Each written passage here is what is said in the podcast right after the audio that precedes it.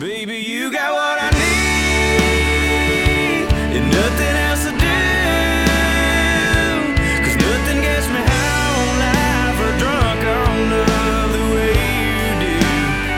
So if you're thinking I'm addicted, I guess it's kinda true, but they can keep their drink, their smoke, their pills, and their cocaine too. Good morning, sweet, beautiful Texas. Some JB and the Moonshine Band to get things going for us on the Cabela's Lone Star Outdoors Show, powered by Hoffpauir Polaris. I'm Cable Smith, just thrilled to be here talking hunting, fishing, and all that implies with you fine folks today. And we've got a great show lined up for you, so go ahead, pour yourself another cup of coffee out of that old beat-up thermos, you know, the one that still has mud on it from last waterfowl season. At least I'm sure mine does. But pull up that stool a little closer to the old campfire here, because we've got a lot to get into today. Off the top, we'll talk some elk hunting with Rocky Mountain Elk Foundation Texas State co-chair Mark Biggs. RMEF is a great organization. They do a lot for elk conservation. So if you've ever hunted elk in the past or have any desire to do so in the future, definitely an organization that you'll want to hear about. Then we'll be joined in studio by Robert Taylor, the Grayson County bow hunter who shattered the Texas state record non-typical archery whitetail buck this past season. His deer measured 254 inches and 4/8. It had 52 points. This thing is an absolute behemoth, and it was one of two amazing bucks that actually was shot in Texas this year. But as it stands, Roberts is the state record, and we'll get all the details about the hunt itself, how long he and his son watched this deer grow up. We'll get into all that good stuff and a whole lot more with Robert Taylor coming up here in just a little bit. And coming up at the bottom of the hour, we'll check in with our old friend Robert Perez. He's our Texas Parks and Wildlife Upland Game Bird Program Leader, and he'll be here to give us our bobwhite quail preview for the upcoming season. We did get a lot of rain this spring in some areas that really needed it. How will that affect quail production? Robert will break it all down for us coming up here in just a bit. A couple other things to mention off the old news desk. Don't forget our photo of the month contest for July is winding down. This is your last chance this weekend to send in your July entry for a chance at a Temple Fork Outfitters Saltwater Series fly rod, a pretty cool prize. These things retail for like $175. So if you're passionate about trout and redfish, this would be a great rod for you. Just email me your best outdoor photo to LoneStarOutdoorsShow@gmail.com. And then our 12 monthly winners from this year will compete in our 2013 Photo of the Year contest. Grand prize this year, once again, is a trophy exotic buck / spring turkey hunt with me down at Coons Canyon Ranch. A great place down there in Rock Springs. Really excited to have them back on board as our Photo of the Year sponsor. One other thing to mention, we've got an Elite Archery cap and a $25 Cabela's gift card that we're going to give away this morning to the third person to text in the age of Robert Taylor's state record archery buck. I don't care if you find it on the internet or if you just wait for Robert to tell us how old his deer was this morning. But when he does, text in the age to 214-289-7807. That's 214-289-7807. I want to know how old Robert's buck was, and I'll send you this $25 Cabela's gift card and the Elite Archery cap as well. Let's knock out a quick break. When we come back, we'll talk elk with RMEF's Mark Biggs. You're listening to the Cabela's Lone Star Outdoors Show.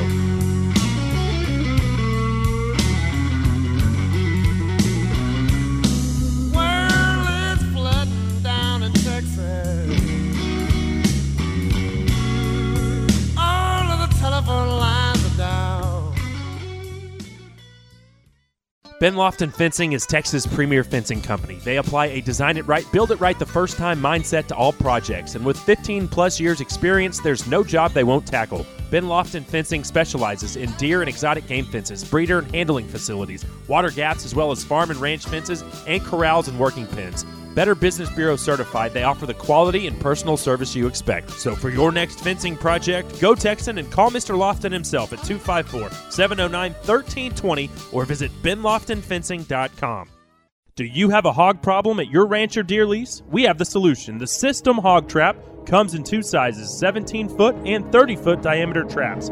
After you trap the hogs, take the top section off the trap and use it for another feeder site to keep the hogs away from the feeder. The System is both a trap and a deer food plot fence. That way you don't waste your money on just a hog trap. Call 940-391-3669 or visit www.goinfencing.com. That's goinfencing.com. Hey everybody, this is Brian Spagnuolo from TexasMotorCars.com. I'm here today to tell you about the best place in Texas to shop for your next vehicle. TexasMotorCars.com is a family-owned and operated business located in Addison, Texas. We have a huge inventory of pre-owned vehicles and specialize in trucks and SUVs. Please visit TexasMotorCars.com today. Come see me, Brian Spagnuolo. Our phone number is 972-481-1660.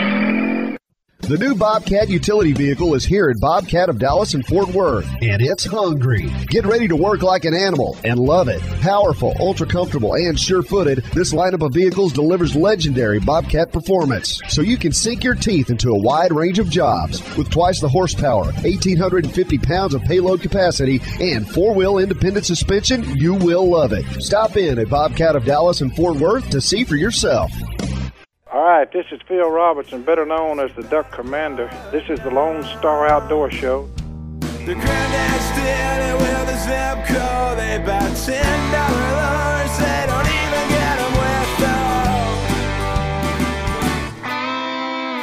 Speaking of that, speak about mine. He's still out there running dry lines. 10-pound test. Great stuff there from Rodney Parker and 50 peso reward, bringing us back on the Cabela's Lone Star Outdoors Show, powered by Hoffpauir Polaris.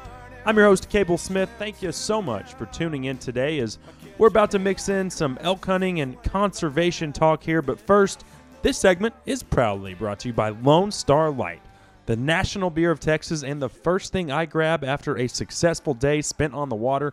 So grab an ice-cold Lone Star Light to celebrate tight lines and full stringers this summer.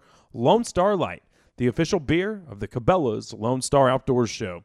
Well, all you big game hunters out there who've spent any time, especially in the western part of the United States, you're probably already aware that hearing a big bull elk bugling from on top of a ridge is one of the most majestic things you'll ever hear in the great outdoors. And there's a conservation organization out there whose main initiative is protecting and conserving these amazing big game animals. And of course, I'm talking about the Rocky Mountain Elk Foundation. And so let's go ahead and welcome our first guest. He is the North Texas Chapter Chair and a Texas State Co-Chair of the Rocky Mountain Elk Foundation. Mark Biggs, thanks for dropping by the studio.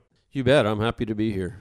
Well, we are thrilled to have you. I guess, first of all, let's talk a little bit about the history of the RMEF.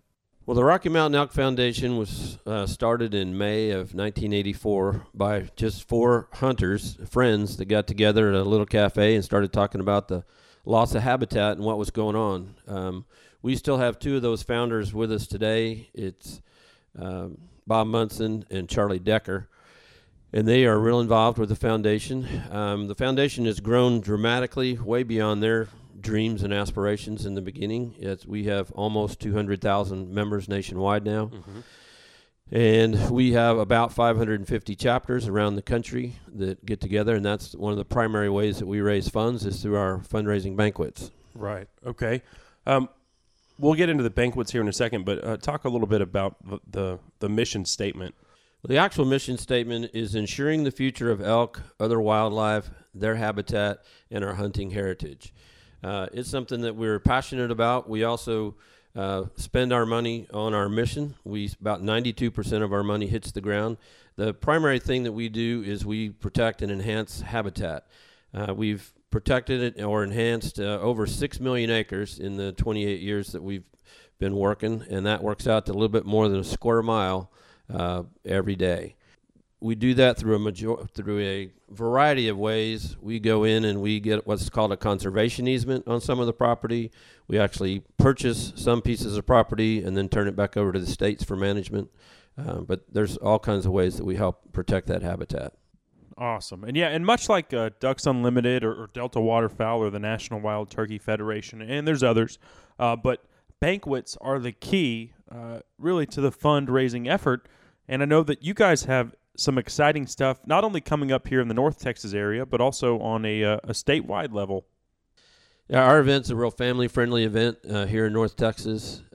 We have usually on average about 350 people that show up. We have, I haven't ever done the total, but we have somewhere around $200,000 to $300,000 worth of merchandise that we auction off, raffle off, give away in games, do all kinds of stuff. We have something for everybody, we hope. Right. Well, let's talk about Texas as far as elk goes. You know, we don't really have a huntable population of elk in the Lone Star State. There is a herd that kind of meanders in from New Mexico out there in the West Texas regions close to El Paso, but they're considered exotic. Texas Parks and Wildlife doesn't even have a season for them. You can hunt them whenever if you have access to that land. So what would you say to those folks who would be apprehensive about getting involved with an organization that sole purpose is to conserve an animal that they can't even hunt in Texas? Well, there's a lot of us here in Texas that do hunt, albeit in other states. There's some hunting on private land here in Texas, but there's over 6,400 members here in Texas in our banquets that we have. We have banquets all around Texas throughout the year. But a lot of us travel there. We want to make sure we protect the habitat. We want to make sure our kids and grandkids have a place to hunt and to be able to enjoy the outdoors and the nature that opportunity provides. Right. Where's your favorite place that you've ever elk hunted? I actually put in for New Mexico this year. I didn't get drawn, but what about you? Almost all my elk hunts have been done in Colorado. It's the state that has the largest herds and stuff and your best opportunities for success. Mm-hmm. They also have a lot of public land. I've hunted on both public land and private land. If you can afford to go on public or a private land, it's your odds are a little bit higher. Right. So it gives you a lot better opportunity. It's kind of like a lease here in Texas. Yeah. What are your thoughts on, I mean, obviously Colorado's been in the news a lot lately, and they've actually turned off a lot of hunters with the recent anti-gun legislation. Is that something that, and this is just on a personal level, having nothing to do with RMEF, is that something that is going to turn you off from going back to Colorado? It's probably not going to affect me one way or the other, what I do with them. Okay. Let's talk about the chapters here in Texas. How many chapters did you say we have? We have a total of about 20 chapters. There's a couple that have been inactive for a year or two. Some of those are getting started back up. We're always looking for guys to help in whatever city you're in. We try to have chapters, like I said, throughout the state. So if you have any interest in helping with a local chapter, you can get in touch with me or someone else here in the state to get you lined up with people in your city. And then I know that there are a couple upcoming events here in the next couple weeks. As far as some great banquets that are going to be going on. We do. We have a banquet that's going to be in a little town called Dime Box, Texas. That event is on August 3rd. Our banquet here in North Texas, which will be at the Embassy Suites at Bass Pro and Grapevine, is on August 10th. And then there's another banquet in Beaumont on August 29th. All right. So there's a couple things coming up. If you happen to be in those areas, be sure to stop by, check out the event. And then if you want to get plugged in with your local chapter, you can find out where to go exactly by just visiting the RMEF website, and it'll point you in the right direction. You can do that. The RMEF website is real simple. It's just rmef.org. Well, I will say this. If you haven't been elk hunting before, there's nothing like hearing a bugling elk in the mountains of, my experiences have been in New Mexico, yours in Colorado, but, all of the western states, most of them have, viable elk populations with some great animals, and they are truly probably the most majestic big game animal we have here in North America. We think so. Here in North America, it's the largest, except for the moose, and it's one of the most majestic. Uh-huh. We've also put, as well as western states, the RMF has been instrumental in reintroducing elk into some of the eastern states where they used to be. We've put them back in 7 states, and we're hoping to hit a couple more states soon. Kentucky is a huge success story. I've heard a lot about Kentucky elk. Yeah, and some big ones coming out of there. They're nice trophy-sized elk. They've been huntable for years. The herd is over 10,000 now. That started from just 8 in the beginning, and then several more plants over the years. And they've actually spread naturally into West Virginia and Virginia a little bit, but we've also introduced them into Virginia just recently. Mm-hmm. Well, and it's like any other conservation-minded organization, whether that's Ducks Unlimited, Delta Waterfowl, the National Wild Turkey Federation. When you better habitat for one animal, there are multiple other species that are going to benefit as well. One of my favorite animals to hunt is mule deer, and mule deer inhabit the same regions that elk do. And so it's great that, you know, Merriam's turkey, mule deer, a lot of times a black bear are, you know, in these same regions, and you're improving the habitat for all of those animals. Right. We just want to make sure, which is what it says in our mission statement, that we're protecting the habitat for all wildlife. One of the other things, too, that we have a new tagline that we use, which is called Hunting is Conservation, because no one's done more for the North American wildlife model than the hunters. Through our license fees and ammo sales and gun sales and stuff, we've contributed more towards conservation than any group.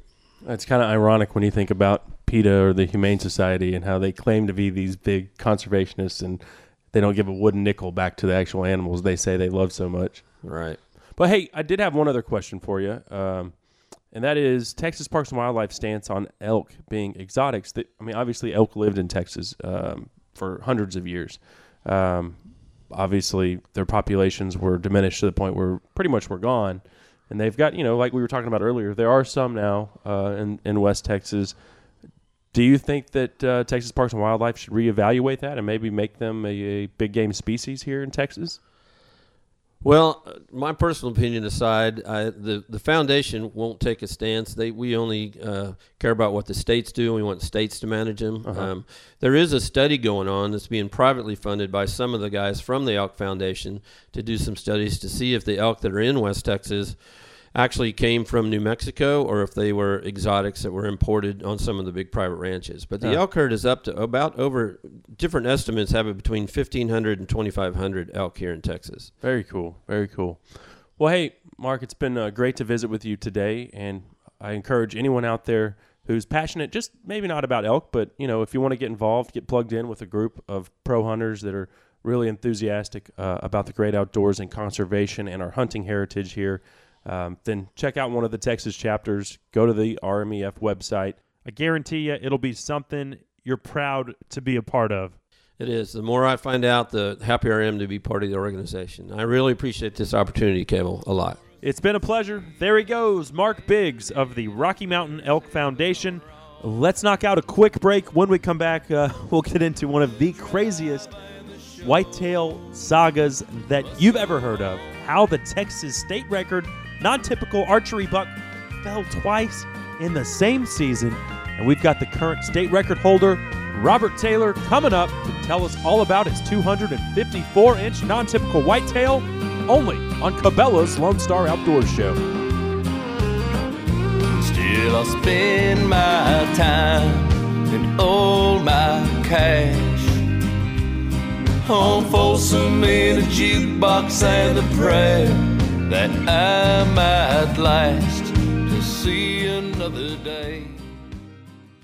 Hey everybody, this is Brian Spagnuolo from TexasMotorCars.com. I'm here today to tell you about the best place in Texas to shop for your next vehicle. TexasMotorCars.com is a family-owned and operated business located in Addison, Texas. We have a huge inventory of pre-owned vehicles and specialize in trucks and SUVs.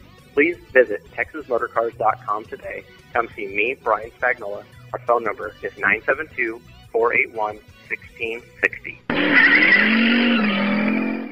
We all need a friend in the gun business, and that's why you should check out B&S Guns. Family owned and operated since 1987, we offer a lifetime warranty on all firearm purchases. At B&S, we have a gunsmith on staff at all times, and our 5,000 square foot building contains all your hunting and firearm needs. Open 7 days a week, we specialize in Nikon, Leopold, Browning, Remington, Swarovski, Benelli, Zeiss, and many more. Conveniently located in Garland. Call 972-226-1816 or visit bsgunstore.com. That's bsgunstore.com.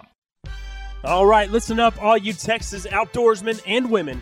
SDS Outdoors is a top-tier manufacturer and distributor of high-quality, feature-rich luxury outdoor products. Their product lines include luxury deer blinds, deer blind windows, gun range towers, bow fishing boats, and a whole lot more. Call SDS Outdoors at 214-551-1530 or check them out online at www.sdsoutdoors.com. Chevy Silverado has been recognized by Vincentric for lowest total cost of ownership of any full-sized pickup. Based on factors like depreciation, fuel, and maintenance, visit your local Chevy dealer to find out why the Silverado is a smart choice. Based on Vincentric U.S. 2012 model level analysis. Frisco Gun Club is a one-of-a-kind facility offering a luxury gun range, club, and retail pro shop, selling firearms, ammo, accessories, and apparel. With 36 handgun lanes and 4 rifle lanes, it's the largest indoor range in the country. Gunsmiths are on-site, and CHL and safety training classes are available. Frisco Gun Club is open to the public and has a variety of annual memberships from entry-level to private VIP club, complete with full bar, cigar room, and upscale dining. Call 855-Frisco-CLUB, that's 855-Frisco-CLUB, or visit friscogun.com. Opening summer 2013. Need to buy a trailer? Well, Big Tex Trailers is DFW's #1 source for trailers. In addition to utility trailers, we have the largest selection of cargoes anywhere. CM Cargoes, Wells Cargoes, Hallmark, Cargo Craft, and Pace. You want it, we got it. Come and get it. Call 972-501-0200 or go to BigTexDFW.com. That's Big Tex Trailers, tough as a Texas Longhorn. I've been packing my gear, now open day's near. I'm saving up change for poker all year. I've sighted my gun and got plenty of ammo. I'm going in the woods in full camo. Yeah, I'm ready. Yeah, I'm ready. There ain't no. One of my favorite deer hunting tunes there from the Kyle Hunt Band, bringing us back on the Cabela's Lone Star Outdoors Show. Powered by Hoffpauir Polaris. I'm Cable Smith, thrilled to be here with you on this fine Texas morning. We're about to talk some deer hunting, but first, this segment is proudly brought to you by Rudy's True Texas-Style Barbecue and Elite Archery, the official bow manufacturer of our show. Check out the all-new 2013 Hunter. You won't find a smoother or quieter bow. Take it from me, that's what I shoot. Check them out at elitearchery.com. Well, speaking of archery, we've got a very special guest in studio with us this morning who back on December 29th of this past whitetail season arrowed the highest scoring non-typical whitetail ever shot in the Lone Star State. It's my pleasure to welcome Robert Taylor to the show. Well, it's good to be here. Man, we got a lot to get into. I mean, the 2012 Texas whitetail season was one for the ages, my friend. It absolutely crazy things happened, and the Texas state record archery whitetail record buck, which you actually smashed. Well, it was smashed 2 times by 2 separate deer. That's exactly what happened this year. I mean, we're talking over 20 inches. Each one of these deer shattered the previous Texas record. The A.J. Downs buck in San Jacinto County, that was shot opening day of archery season.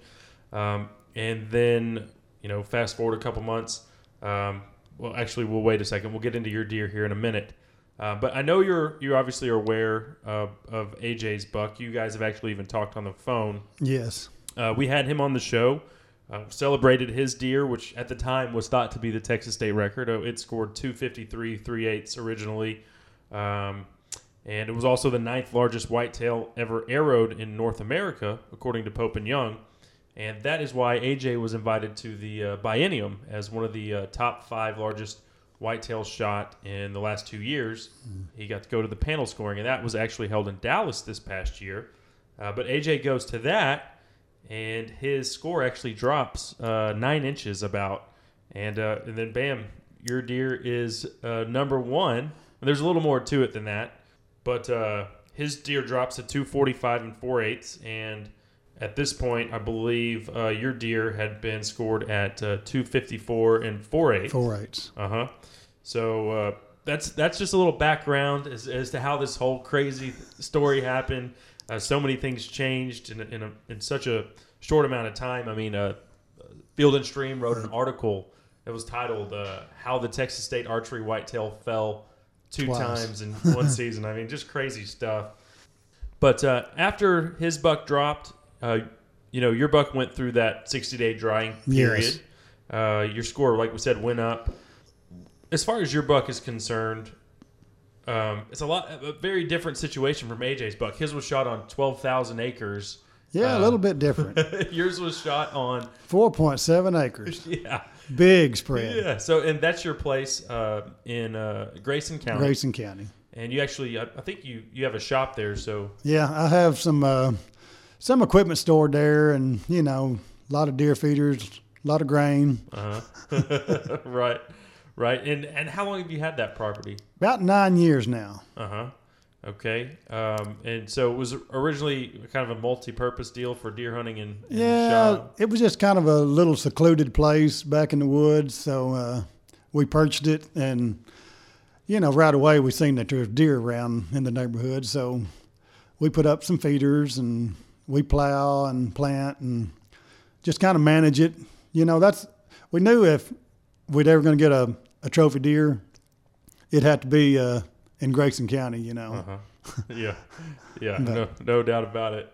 Had you ever put in for the Hagerman draws before? Never have, I never really even thought about Hagerman. I know there's some good deer killed in Hagerman. We drive by it pretty regular, but never got drawed or never even tried to get drawed for Hagerman. Uh-huh. Well, let's talk about your buck. When did you become aware that you had a pretty nice buck frequenting your roughly 5-acre place? We seen it back in 2010, I believe, for the first time. And, he was pretty elusive. He showed up a few times in the daytime. And then my son, he hunted pretty hard for that deer and didn't quite get it done. Uh-huh. And, but, it was all good that he lived for this long. We've, been tracking this deer for about 4 years now. Uh-huh. And it's just really awesome that he lived. He had thousands of acres back behind us that joins the Corps of Engineers that, he can just go hide forever. And people just didn't have access to get back there and really hunt deer. Well, there's no access at all, actually. But, uh-huh. So he had a pretty good safe haven, and it just allows him to grow up. Yeah. That's the problem that with most young deer, they just don't have a chance to get big, because, they get harvested too early. Mm-hmm. Well, we do have to throw your son to the wolves here for a second, because I do believe that he might have had a missed opportunity back in 2010. Yeah, maybe a little misjudgment. I don't know. It happens. It's buck fever. Yeah, it could, because believe me, I shook like a leaf on a tree when I finally got to take a poke at that one. It was pretty exhilarating. Uh-huh. So your son and y'all have been, like you said, hunting this deer for 4 years. Grayson County is a one-buck county, though, and your son, he ended up shooting a pretty nice deer, went in 160s, somewhere in there. Yeah, double main beam, 9-point. Uh-huh. Pretty awesome deer, I'm glad he stepped out of the way, though, for the big one, Yeah. You mentioned to me off the air that you guys didn't really see this deer in October when bow season started. He kind of would come around later. Yes. And then he'd be gone after, a couple weeks in November. He'd be back into the woods, in the deep woods, in the core property. Yep. But you guys started getting pictures of him again in December. Yeah, December the 11th, he showed up, and mercy, it was all about game on then. Uh-huh. Well, you know what? Before we get into that day, the hunt, and everything that followed, Let's take a quick break, because we'll just take care of a couple sponsors here. And then when we come back, we'll get into all the details of that day, which was, I believe, December 29th? Yes, it was. Perfect. We all sit tight, because we'll be right back with more from Robert Taylor, the Texas State non-typical archery record holder, and we'll hear all the details concerning that fateful afternoon when a true Texas giant finally let his guard down. You're listening to Cabela's Lone Star Outdoors Show. You've already got my money, so come and get my guns. They're locked up in a closet where my piggy bank was. Get 'em while I got 'em, I'll be waiting here to bleed. Freedom's overrated in the land of the free.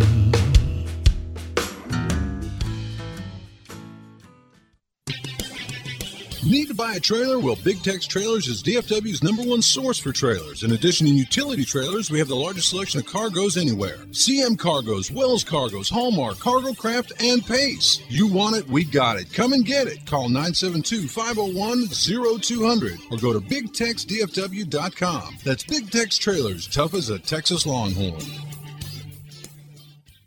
Cable Smith here for Magnolite, a Texas-based lighting company that's been outfitting the United States military since the 1960s. Over the past decade, Magnolite has continued to support our troops, but now they have over 200 lights ideal for your hunting and fishing needs, like the 35-watt HID camouflage Go Light Striker with handheld remote. That's 15 million candle power in the palm of your hand, ideal for predator and hog hunting. They also have remote-controlled floodlights, feeder lights, and LED boat lights. So go Texan and go Magnolite. Check them out at www.magnolite.com for all your outdoor lighting needs.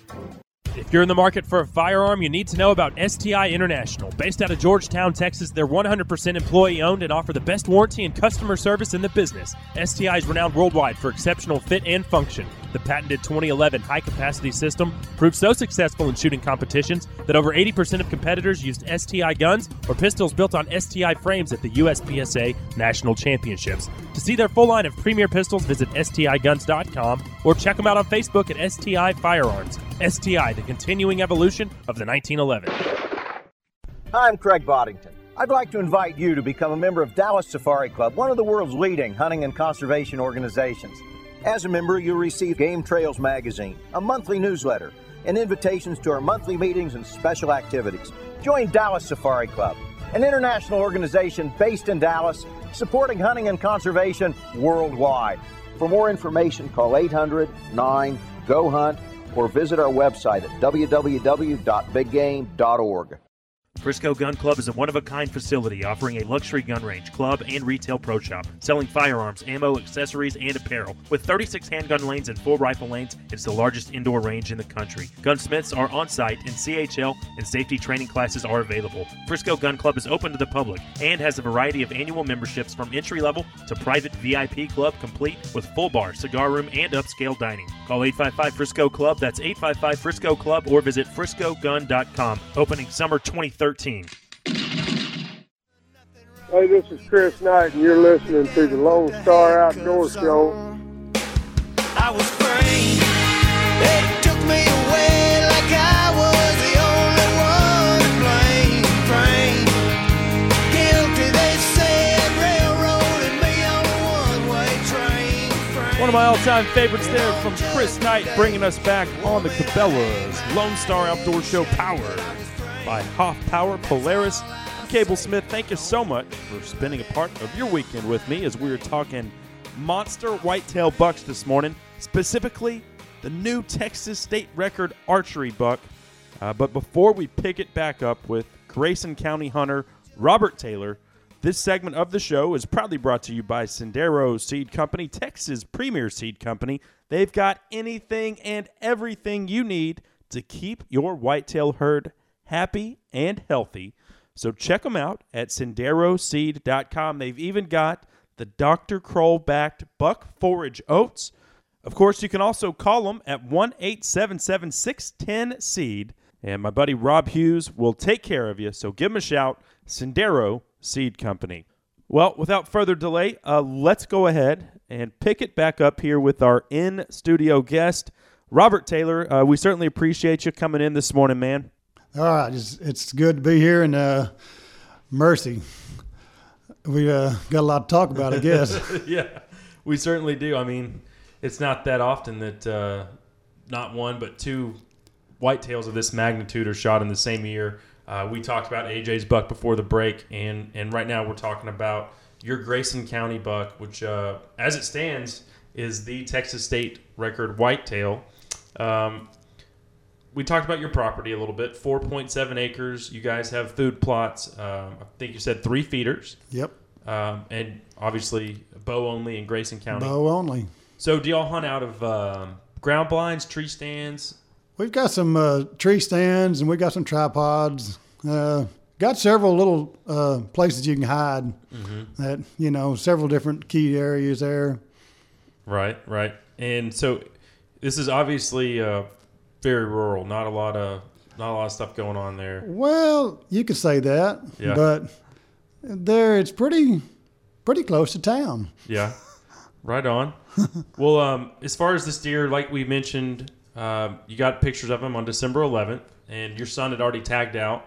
Yes. So it was all up to Dad. Yeah. Get out there, and once you got that picture of this buck in the daylight, you pretty much hunted him hard and heavy after that. Oh, it was.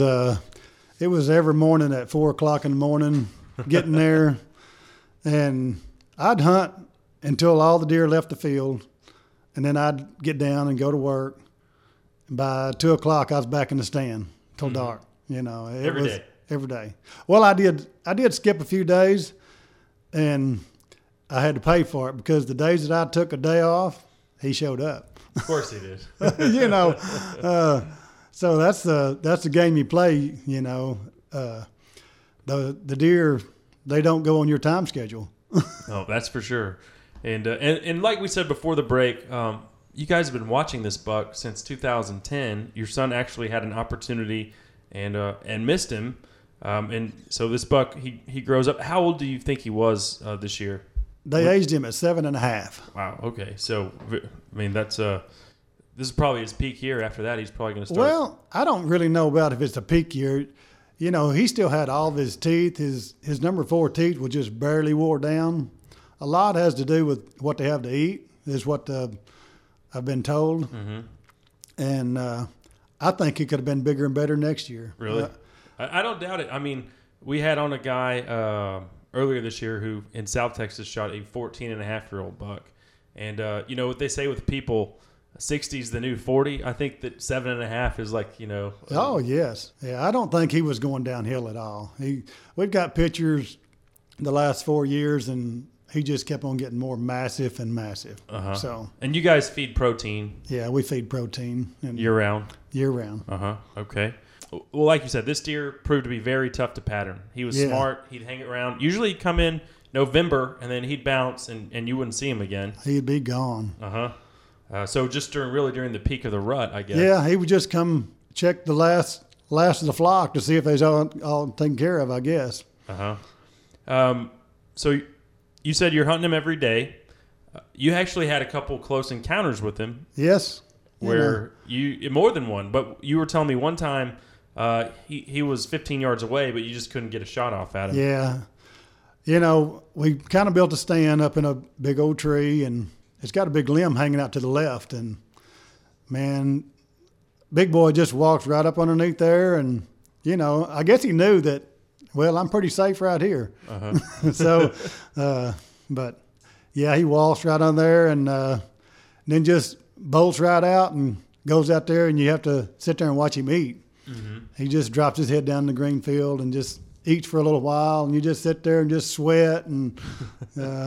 Just watch him, but that's all you can do. Uh-huh. And you actually could have had, you know, you had opportunities to shoot this buck at 40 to 50 yards a couple times, and you decided not to. Yeah, you know, I didn't want to make a bad shot. That's, you know, that's the whole deal about hunting is the hunt. And when you can sit there and watch a deer of that caliber, it's just pretty awesome. Yeah. And there's no doubt about that. What did you think this buck... Before you got him on the ground, what did you think this buck was going to score? You know, I didn't have a clue. Didn't even have a clue about what any kind of score, any kind of state record. Not a clue at all. You know, this is This is my first bow buck. Really? First. I didn't know that. Yeah, that's, you know, and I tell people that and their jaw just drops down there to their knees, you know, they, oh my goodness, you know, it is just, you're ruined, you know. I said, no, I'm just getting started. Yeah, yeah. Well, that's my first bow buck right there. You're looking at him in the studio. It's an 8-point South Texas deer, and I'm really proud of that, but my goodness, state record, it's far from that. Well, the day of December 29th, you're hunting that afternoon. Had you already hunted that morning? Yes, I already hunted that morning. And, you know, and he didn't show up that morning. And so I had a pretty good feeling that, well, maybe this evening will be the day, you know. Uh-huh. We'll talk about deer activity that day. I mean, were you seeing does, other bucks maybe? Yeah, we had a lot of does. I probably had 7 does underneath my feeder at that moment. And had a couple other bucks in the area there running around. I looked to the east, and my big buck, he approached the fence there, and you know, normally I start shaking, you know. He jumps over the fence, not a problem, you know, just waltzed right up there and goes to the one feeder we have over there, which is pretty far away, you know, but he gets about a bite of corn, and he sees all the other activity over right underneath me, you know. And he just bolts over there like nothing's wrong, and just stops, just broadside, just pretty as a picture, you know, and just had about 2 seconds, and man, it was all over but the crying then. Do you think that those other close encounters that you'd had with him help calm your nerves on that day, since you'd already seen him? I really think it did, you know, because man, he was wearing me out. I pulled that bow back so many times and had let it off, and he was really playing with me. There was one day he came in one evening. He came in from a different direction, and I seen him coming, and man, I was shaking. And he come up there and he stopped right there on the edge of the trees. So I thought, man, this is my opportunity. I'm going to pull back. All he got to do is take about 15 or 20 more steps, and I'm going to let him have it, you know. Well, I pulled my bow back. You know, I was hidden, and he walks up there, and he stops. And he turns around, he walks back down the fence. I thought, oh, man, he's going to go a different direction. So I let off. I let my bow down. You know, I couldn't hold it much longer. I'd already held it for about, seemed like eternity, you know. So I let my bow off. And he turns right back around, and he comes right towards me. And that time I couldn't pick my bow back up. I was in wide open area, you know. My stand ain't concealed, you know. Mm-hmm. So if I'd have moved, I'd have got busted. He just bolts through there like a rocket. I mean, just runs through the fence there and goes over to the other feeder. Uh-huh. By that time, you know, I'd kind of got calmed down again, but he never did come and give me a chance that day. He went over to the other feeder, and then he went out to the green field, and it might have been that day that he stayed around a long time and just made me suffer a little bit. He just made me watch him, and they stayed out in the green field quite a while, till way after dark one night. You know, I had my field glasses, and I could glass out there and make sure there wasn't no deer on the field before I'd get down out of my stand. Just some precautions, you know. I was pressuring it up pretty bad, so I'd make sure all the deer had left the field and down in the woods and gone before I even crawled down out of the stand. But he kept me out there pretty late one night. You know, it's probably, you know, 7 o'clock before I got down and got out of there, you know, because I had already pressured up the field pretty much, and so he made me suffer there a few times. Right. Right. But well, so you were seeing deer that afternoon. What was the temperature like on December 29th? It was cold. I'm just looking at the picture. I mean, you was some heavy cold. I mean, it was brutal. Some mornings it was like 26 degrees, and it was really, really cold, you know. So you shoot him at 15 yards.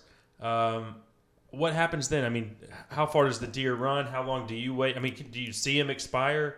No, I didn't get to see him. He ran around some trees where I couldn't see, but he actually made it probably 100 yards. Uh-huh. And did you know that you'd smoked him? I mean, did you? Yeah, I had a pretty good feeling. Uh-huh. You know, he was broadside, you know, the perfect shot, uh-huh. you know. And once I got down out of the tree and retrieved my arrow, you know, it was stuck in the ground. There was blood from one end to the other, you know. I mean, it was just solid blood, red. And oh, thank you. So then you trail him 100 yards. You see this buck. Who's the first person? You mean call your son first? Well, yeah, actually I called my wife first. And, uh-huh. and you know, and then. She's probably praised the Lord. I finally get my husband. Yeah, you know, because you're out there every day. Whenever I went hunting on Christmas Day, you know, I had all my kids and family there. You know, said, "Really, you're going hunting?" I said, "Yes." I'll be back later. So I got in kind of tense moment with my wife a few times there, but she understands. Yeah. Well, I go duck hunting every Thanksgiving morning. I never hear the end of that either. So, but so you lay your hands on this buck, and when do you realize? I mean, exactly what you have. I mean, you told me earlier you didn't realize that it was a state record. No, it's just it blows my mind now. You know that we. I actually got to put a tape on it, and, you know, it's an awesome feeling. Uh-huh. You know, they say it's a once-in-a-lifetime deal, but... Oh, it is. I'm hoping not, you know. I've got some more genetics running around. Yeah. I've got a little slick 10-point up there running around, but he's just way too little. He's probably about 160 inches by now. Oh, my gosh. Jeez, that's it right there. Well, so as far as the scoring went... you start calling around, and I think the first person you took the deer to was like, oh, geez, I got to make some phone calls. And at this point is when you guys actually you got the official score or the green score. Yeah. And then I think originally it was 249 and some change. Yeah. Which you're thinking, great, I got a state record. Yeah, it was awesome. And then you hear about AJ's buck, which at the time was scored at 253 and 3/8.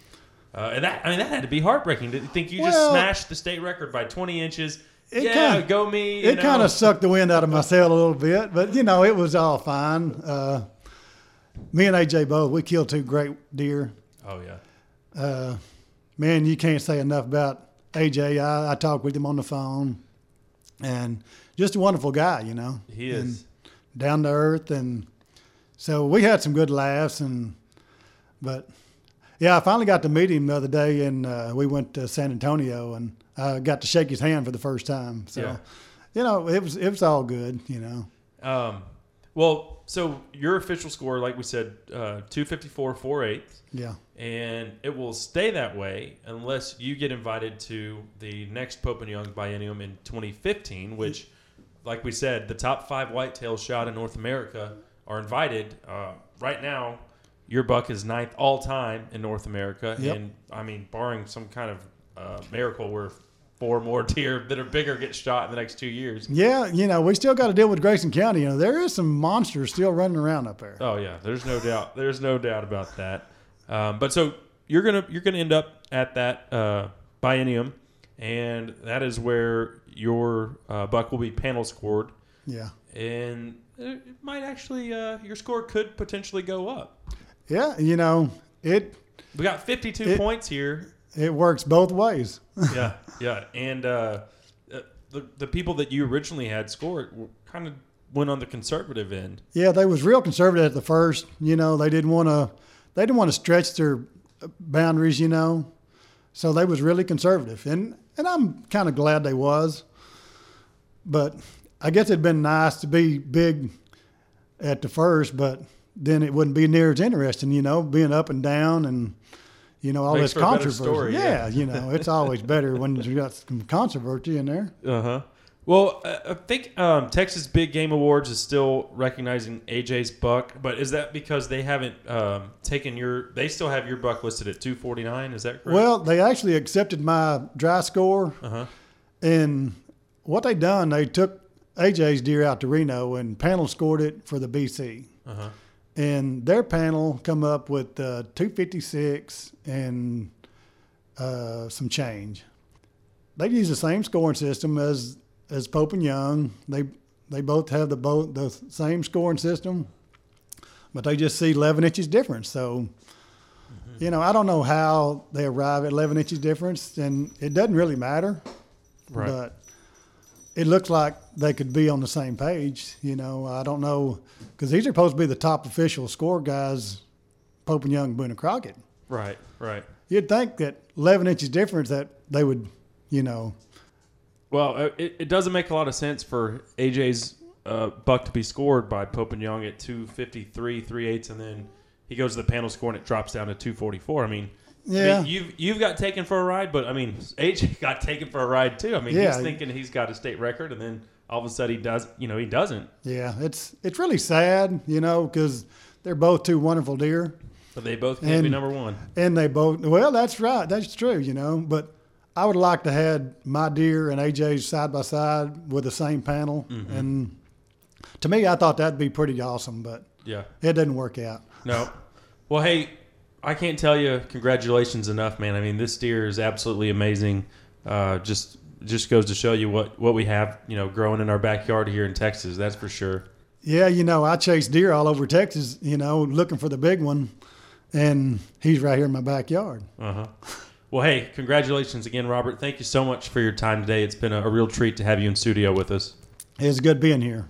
The pleasure was all mine. Thanks again, Robert. Man, what an interesting story. Hell of a deer shot by both Robert and AJ. And what a bizarre Texas whitetail season it was. I mean, to have both of these deer shot, to have the whole song and dance of AJ's being scored at 253, then dropping down to 244 and some change.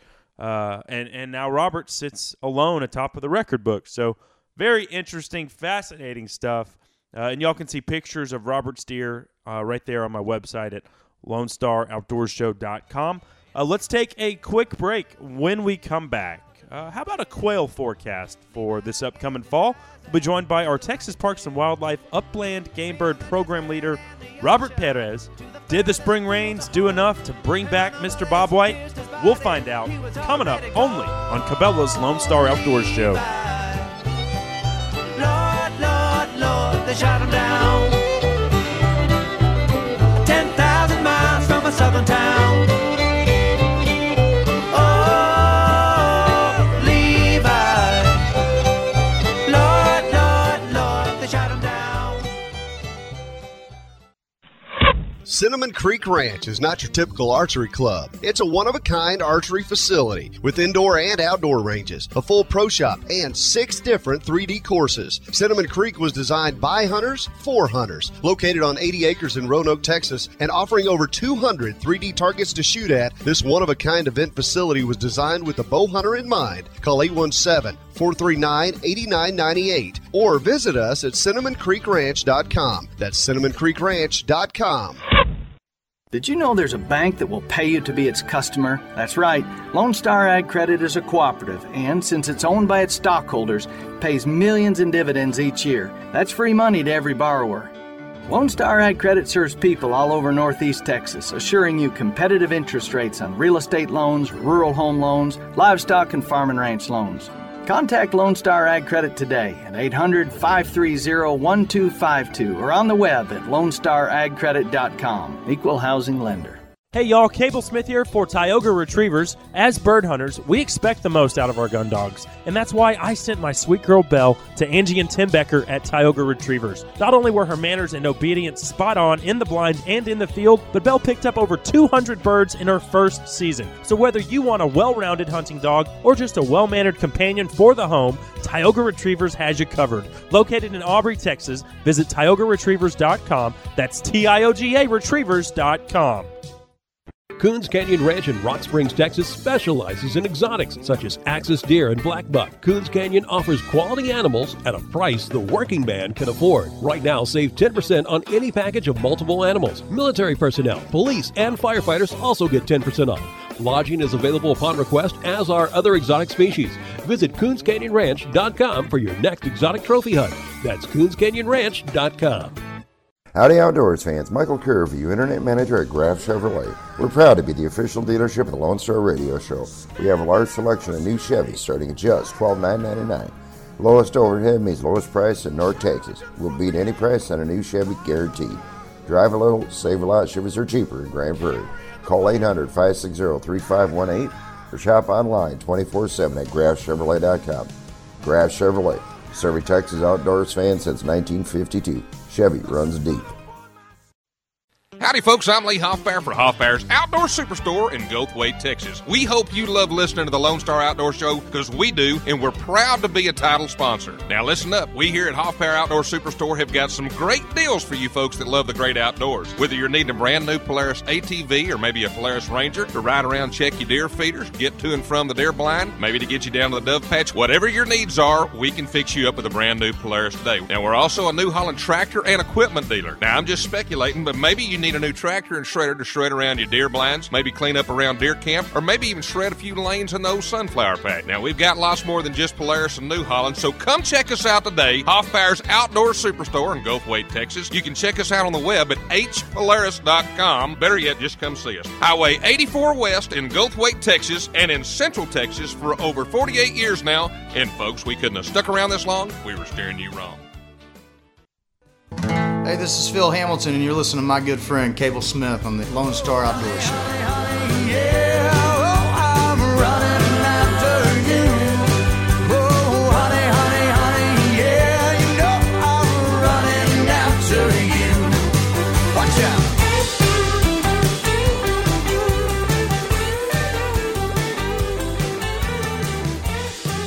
Runnin's the name of that jam right there from our good friend Phil Hamilton, bringing us back on the Cabela's Lone Star Outdoor Show, powered by Hoffpauir Polaris. I'm Cable Smith, so glad to be here talking hunting and fishing and all that implies with you fine folks this morning. I appreciate you tuning in. This segment of the program is brought to you by Cabela's, the world's foremost outfitter, where you can stop in to experience legendary selection and service. Let expert outfitters show you the latest in outdoor and hunting and fishing gear, as well as footwear at tough-to-beat prices, and you'll get free shipping when you shop online and ship your order to one of Cabela's three great Texas locations. Cabela's, world's foremost outfitter. Well, let's go ahead and bring on our next guest. He's a semi-regular on the show, and we're going to be talking quail this morning with our Texas Parks and Wildlife Upland Game Bird Program Leader, Robert Perez. Thanks for dropping in, man. No problem. Glad to be here. Hey, man, it's always great to visit with you. I guess our last chat was back in November of 2012 prior to the pheasant opener. So what have you been up to? Oh, we've been in Roanoke, Virginia, studying the national quail strategy to recover the species, a consortium of about 25 states. Wow. Okay, great. Well, maybe tell us some of the highlights. I am aware that a lot of other states are struggling with quail numbers, just like we are here in Texas. Right. The group's philosophy is basically, if you build it, they will come. And we're rolling out a new program that's really called Focus Areas, or the development of Focus Areas for bobwhites. And there are several states already participating. Texas has begun. We've begun some of this work where you basically go into an area of the state, maybe a part of a county, and you basically do some habitat work. You're doing good things for quail, and you're getting buy-in from different folks, and you're getting different partners to do things. The difference, I guess, from the way we used to do things is that we really are going to do intensive work at a finer scale and include monitoring, counting birds, and to demonstrate that habitat management can result in a response of birds and increase the populations. And that's great. So, and I guess, are y'all just kind of picking each other's brains, or I mean, when 25 states get together to manage separate populations of quail, I mean, are y'all just trying to learn from each other, or kind of explain that dynamic? It's very important that all the states do the science in the same way, so that we can pull the information, the data, and applies across a range of the species. If an individual state does it on its own, or uses a different methodology to count the birds, or say a different methodology to measure the habitat, well, then it's apples and oranges. So really, we want all the states to be doing the same type of monitoring, so that this information is comparable, and it makes it more meaningful in the broad sense. Mm-hmm. Okay. Well, let's talk about Texas here, especially with the rains that we got this spring. We got a little bit more moisture than we have over the last few years, and we've talked, in the past about how quail really are a boom or bust species. I have heard reports from many of hunters and outdoor enthusiasts throughout areas of the state where they say they've heard and seen more quail this summer than they have in recent memory. Some of those places even where quail hadn't been seen really in a couple years. Correct. I've heard similar reports. When time gets tough, you don't see the birds. Those populations become far less visible. And in Texas, especially in the more semi-arid parts of the state, those birds are retreating into heavier cover, into brushy areas, wooded areas, because there's not really any standing grass or very much vegetation that's going to hide them. So, of course, they're going to be less visible. They're still there on the landscape. Of course, their populations decline, but they're pretty much waiting on the rain, no pun intended or pun intended. And when that happens, they both behaviorally and physiologically respond to those rain events almost immediately after they occur. Mm-hmm. Well, I put on our Facebook page that we were going to be visiting with you this week and, asked for any quail hunters out there to pose their questions, and I'd present them to you. And Daniel Robbins, he asked, what percentage of these quail that we have been seeing and hearing this year typically make it through the summer into hunting season? And what percentage did you think would make it this year given the current conditions? Right. So each year, according to the textbook, each year about 80%, anywhere between 70 to 80% of all quail that are hatched out in any given summer are consumed before the following spring. And so it's basically mathematics. What's your base population? So this year we've got a base population of X number of quail that's been reduced because of a couple of years of drought. And so you've got a starting population, a spring breeding population is what it's called, and then that number only goes up.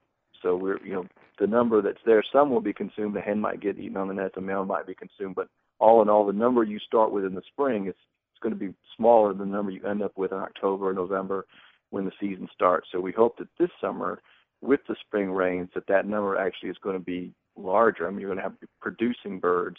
You're going to see an increase in population, albeit you're starting with a low number. So it even if it doubled, you're still starting from a small place, and that's why these birds typically can't fully recover in one year. It takes multiple years of good weather events.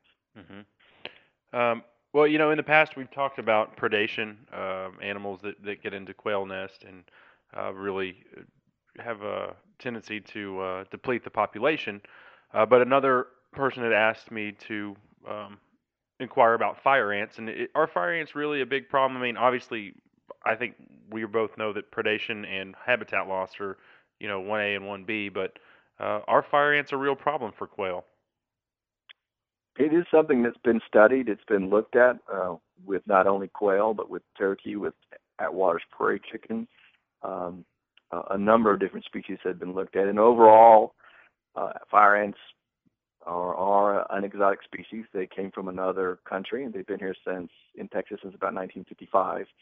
And because they were an exotic, they did very well at first and dominated systems. And what's been shown is that where they occur in high density, they can decrease the overall availability, abundance of insects. And many of these insects are what turkey and quail rely on to eat in the spring and summer, the poults and the chicks. They're exclusively eating a lot of these small bugs that fire ants would also be eating. And so there's some competition there. And as far as direct mortality on quail chicks, turkey poults, there's been some of that shown, but we don't really have enough information to show to what degree. I don't think there's been very strong evidence that shows that that's the major problem if there are dense fire ants. It's more along the lines of an overall reduction in perhaps food that's available. Mm-hmm. The good news is that fire ants are very dense in areas that are basically not very quail-friendly, in highly disturbed coastal Bermuda fields, bahia, farmland, along waterways, along water courses. That ant evolved in a floodplain, so it really likes these kind of rain events and floods and things like that, and high disturbance. And so when we've looked at density of fire ants, healthy rangelands are going to have lower density of fire ants, have less impact on quail than in highly disturbed and exotic landscapes. where they're going to be much denser. And so that's kind of a good thing. So another reason to promote good habitat is that it will lessen the density of fire ants on that landscape. Okay, great insight there. I guess a couple more things here. Your predictions as far as areas of the state where you believe there will be decent quail hunting this year. It's really been hit or miss throughout, much of the state over here, the last couple of years. But I think things are going to be a little bit better this year. I think so, and depending on where you're standing. Like you said, we've got spring rains in some areas of the state, south of San Antonio, for instance. Northern South Texas did better than southern South Texas. And so depending on where you are, how many rain events, how long those lasted, you're going to see more positive impacts. And, of course, those areas of the state that depend on rainfall very directly are going to be South Texas and, of course, in the Panhandle, Rolling Plains. Those are the areas that are more tied to rainfall. If you go east, it's not as closely tied to rainfall. It's more habitat issues where they decline in other areas. One of those areas is the Gulf Coast. The Gulf Coast quail actually do better in drier years because that area is prone to high rainfall and flooding and probably floods out nests and things like that. Mm-hmm. So probably the highest reports anecdotally that we've been receiving are in the Gulf Coastal prairies of Texas. That said, there's not a lot of prairie left anymore. About 1% of the prairie remains. But those areas where there is prairie or pockets of prairie, we think that birds there are going to do quite well. That would be, I guess, the highlight. Secondarily to that, it would be parts of South Texas that received rain. We think that those birds are going to be building numbers, and there will be some birds available for harvest. And then thirdly, the rolling plains, kind of the last stronghold. Unfortunately, big swaths of the rolling plains are still in extreme drought. Uh-huh. They've not really received as much spring rainfall. And if you had to look at that region of the state, as you go west and north, it's drier. As you go south and east, it's been wetter. So that's kind of the general rule of thumb up there as far as where birds may respond. Mm-hmm. Okay. Last thing about quail here, season dates, bag limits, any change on the horizon for those? No change in season dates or bag limits. And by all indication, whether it be quail or pheasants or turkeys, populations aren't driven by hunting these game birds. It's going to be driven more by habitat and weather. Right. Minor changes in bag limits or season lengths really don't have an impact on these types of species, on turkeys and quail. Well, all right, Robert, great stuff as always, my friend. Certainly very informative. We appreciate your time. Thanks for all you guys do for not just our quail, but our pheasant, turkey, all of our upland game birds. We'll touch base again soon, my friend. Sounds great. Thanks, Cable. So there he goes, our Texas Parks and Wildlife Upland Game Bird Program Leader, Robert Perez. Always a treat to visit with him.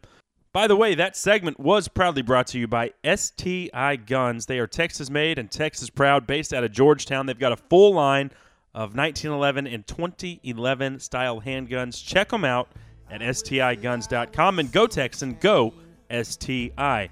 Well, thanks to STI, thanks to all of our other sponsors for making this show possible, as we are out of time. Thanks to you, the listener, for being a part of Cabela's Lone Star Outdoors Show. We'll do it again, same time, same place next week. Until then, I'm Cable Smith saying y'all have a great week in the outdoors. I wish that I was a chunk of coal, way down deep in the belly of my soul. I'd sparkle and I'd shine. I might be a diamond in my own sweet time. And I wish I was a chunk of coal. I wish I was a chunk of coal.